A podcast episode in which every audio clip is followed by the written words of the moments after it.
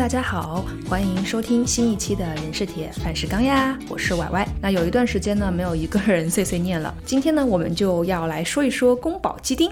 那节目的灵感呢，其实是来自人是铁范世刚的听友群啦。有一天呢，群里打包的同学给我们看了他在实验室里吃的宫保鸡丁，居然啊还有不同的口味。他呢就和他的同事给拿错了，他点的呢是传统宫保鸡丁，而他的外国同事呢点的是马来西亚风味的宫保鸡丁。酸甜口的，我估计那感觉就是有点古老肉那个意思。于是呢，我觉得，诶，这不就是宫保鸡丁的全球化吗？是一个很有意思的话题呀。所以呢，就做了一点功课，在这里呢和大家分享一下。当然了，我觉得这一期节目呢还说不上是全球化，但是呢，可以算是它走向国际的一个过程吧。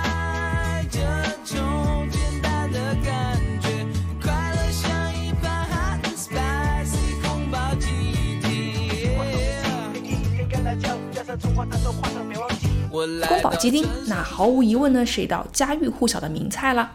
在中国，是不是人人都爱？我想并没有。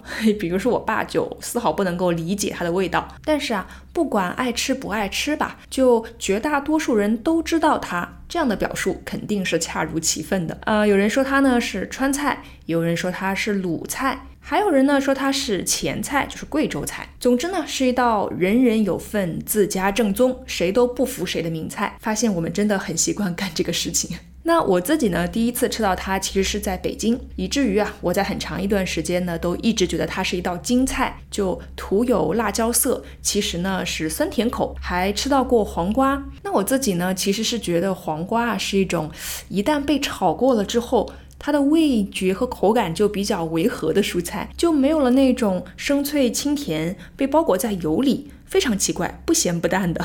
那点一道宫保鸡丁呢？我自己觉得挺像开盲盒的，就你不太确定啊，上来的会是什么形状、什么味道、有什么材料，就反正我觉得就是开到什么就吃什么吧。hey boys，要什么看见什么吃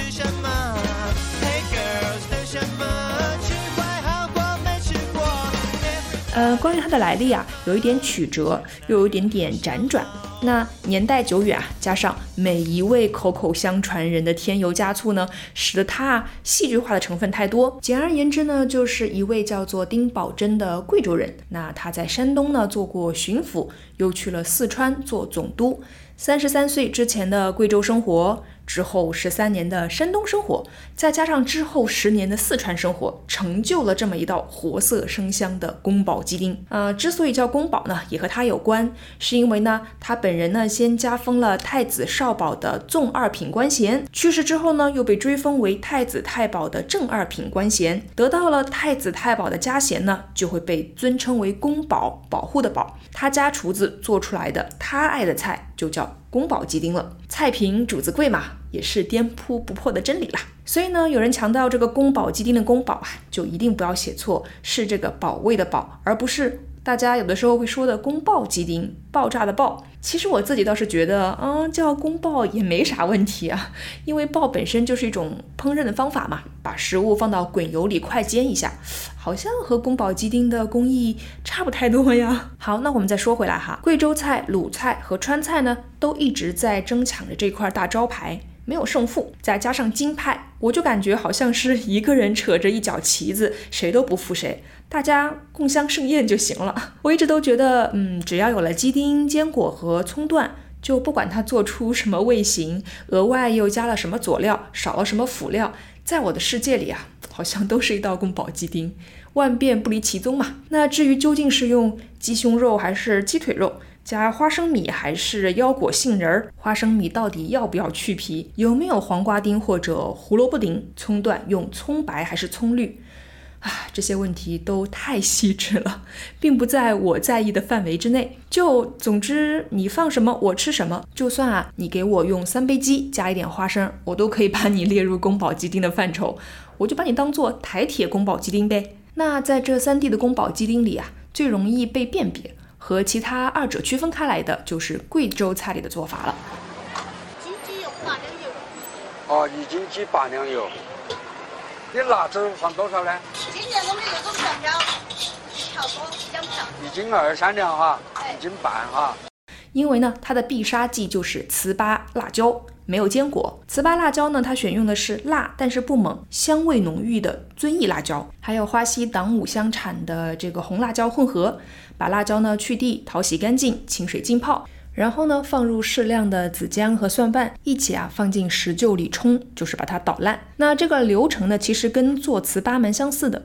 糍粑呢，就是把玉米蒸熟捣烂之后呢，放到这种石槽里啊，用锤子打成泥状，然后呢再做出不同的形状。那大概也是因为这样吧。这个辣酱呢，就叫做糍粑辣椒，而且呢，捣烂的这个辣椒蓉啊，会比较有粘性，彼此粘连在一起。那捣好之后呢，在锅里放油，放入捣好的辣子，放盐，放白胡椒粉，炒制，等到颜色变深呢，就可以起锅了。冷却之后就可以装瓶了。也有人可能会选择静置二十四小时，让它做一个轻微的发酵。那糍粑辣椒呢，会有酸、辣、咸。三种味道，而做宫保鸡丁的时候呢，他们还会放入一些甜面酱来炒，所以呢，贵州宫保鸡丁啊，就是咸辣里略带酸甜。而宫保的这样一个菜式呢，在贵州菜里其实特别多。比如说有宫保腰花、宫保橘红，也就是鸡肾；宫保田鸡、宫保肚仁儿、宫保兔丁等等，都是用这个糍粑辣椒爆锅和调味的。那另外呢，贵州菜里的宫保鸡丁改刀的时候啊，它会要求啊每一块鸡肉呢都要带鸡皮，因为啊鸡皮里面呢含有丰富的脂肪，不但可以使这个鸡丁吃起来更加的香，还可以避免呢它在高温滑油的时候啊失水过多，口感变柴。我们刚才说到这个鸡丁呢，需要先滑油，也就是过一道油捞出来。之后再炒，就不会像其他两地那样会卧油炒。那鲁菜里面的宫保鸡丁呢，就是。鸡肉、花生仁、大葱、花椒、干辣椒、蒜片，缺一不可了。而且啊，这些原料呢，下锅的顺序也有讲究，椒麻、胡辣、蒜香、葱香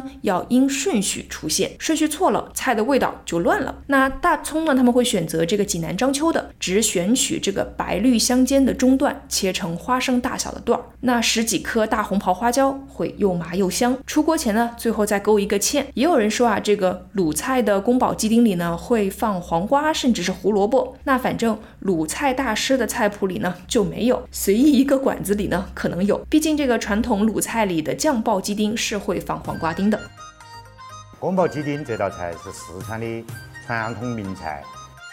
那至于川菜版的这个宫保鸡丁呢，它就讲究这个急火快炒，一气呵成，让鸡丁啊在最短的时间里呢受热成熟。希望这样呢可以最大限度的保持它嫩滑的口感。据说呢，完成一道宫保鸡丁最快只需要。猜一猜多久？二十秒。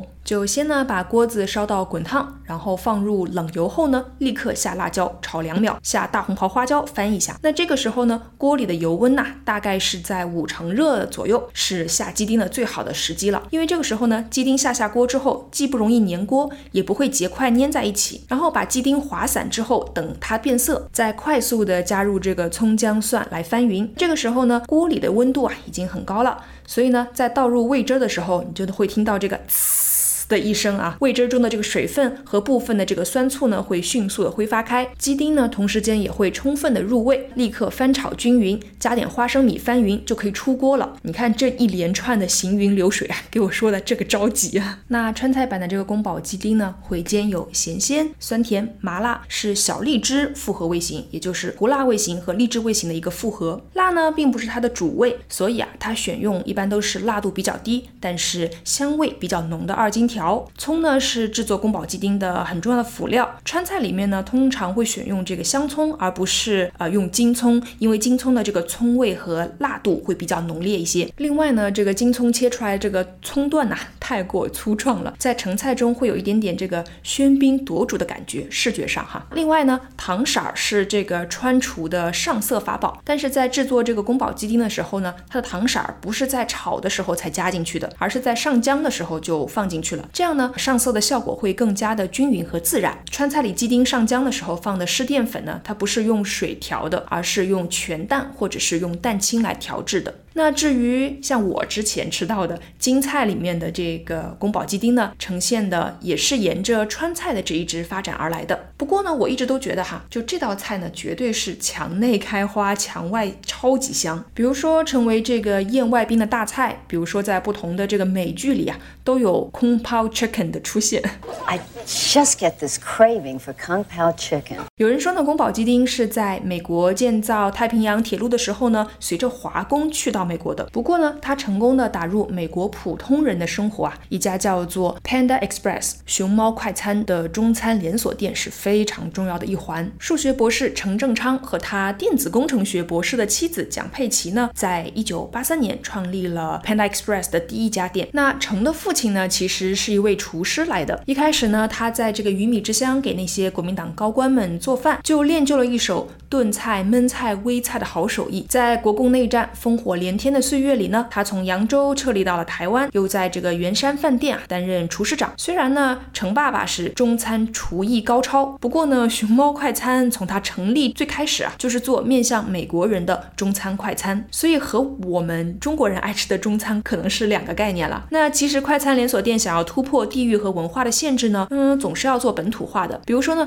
肯德基在中国就会推出呃老北京鸡肉卷儿，那熊猫快餐呢，则是在调味阶段就认准了老美喜欢酸甜中带一点点辣的这种口感。于是呢，他们的招牌陈皮鸡 Orange Chicken 成为了他们的到店必点，销售额呢一度可以占到总营收的百分之三十以上，也是他们呐让全世界都知道了中餐里呢有一道宫保鸡丁。只不过呢，这里的宫保鸡丁啊，就不是我们在刚才仔细分解过的其中任何一种风味了。它呢在官网有注明他自己的这个宫保鸡丁的做法。就是 a Sichuan inspired dish with chicken, peanuts and vegetable, finished with chili peppers，就是一道呢灵感源自于四川的鸡肉菜，有花生和蔬菜，还有辣椒。那其实鸡肉呢是美国除了牛肉之外食用的比较多的肉类了，花生和辣椒，哎，美国也不缺。所以呢，这种原材料的便利性和对于这个原材料的熟悉啊，使这道菜很快就抓住了美国人的胃。除了特别的酸甜的口感之外呢，在熊猫快餐的宫保鸡丁里，你找不到任何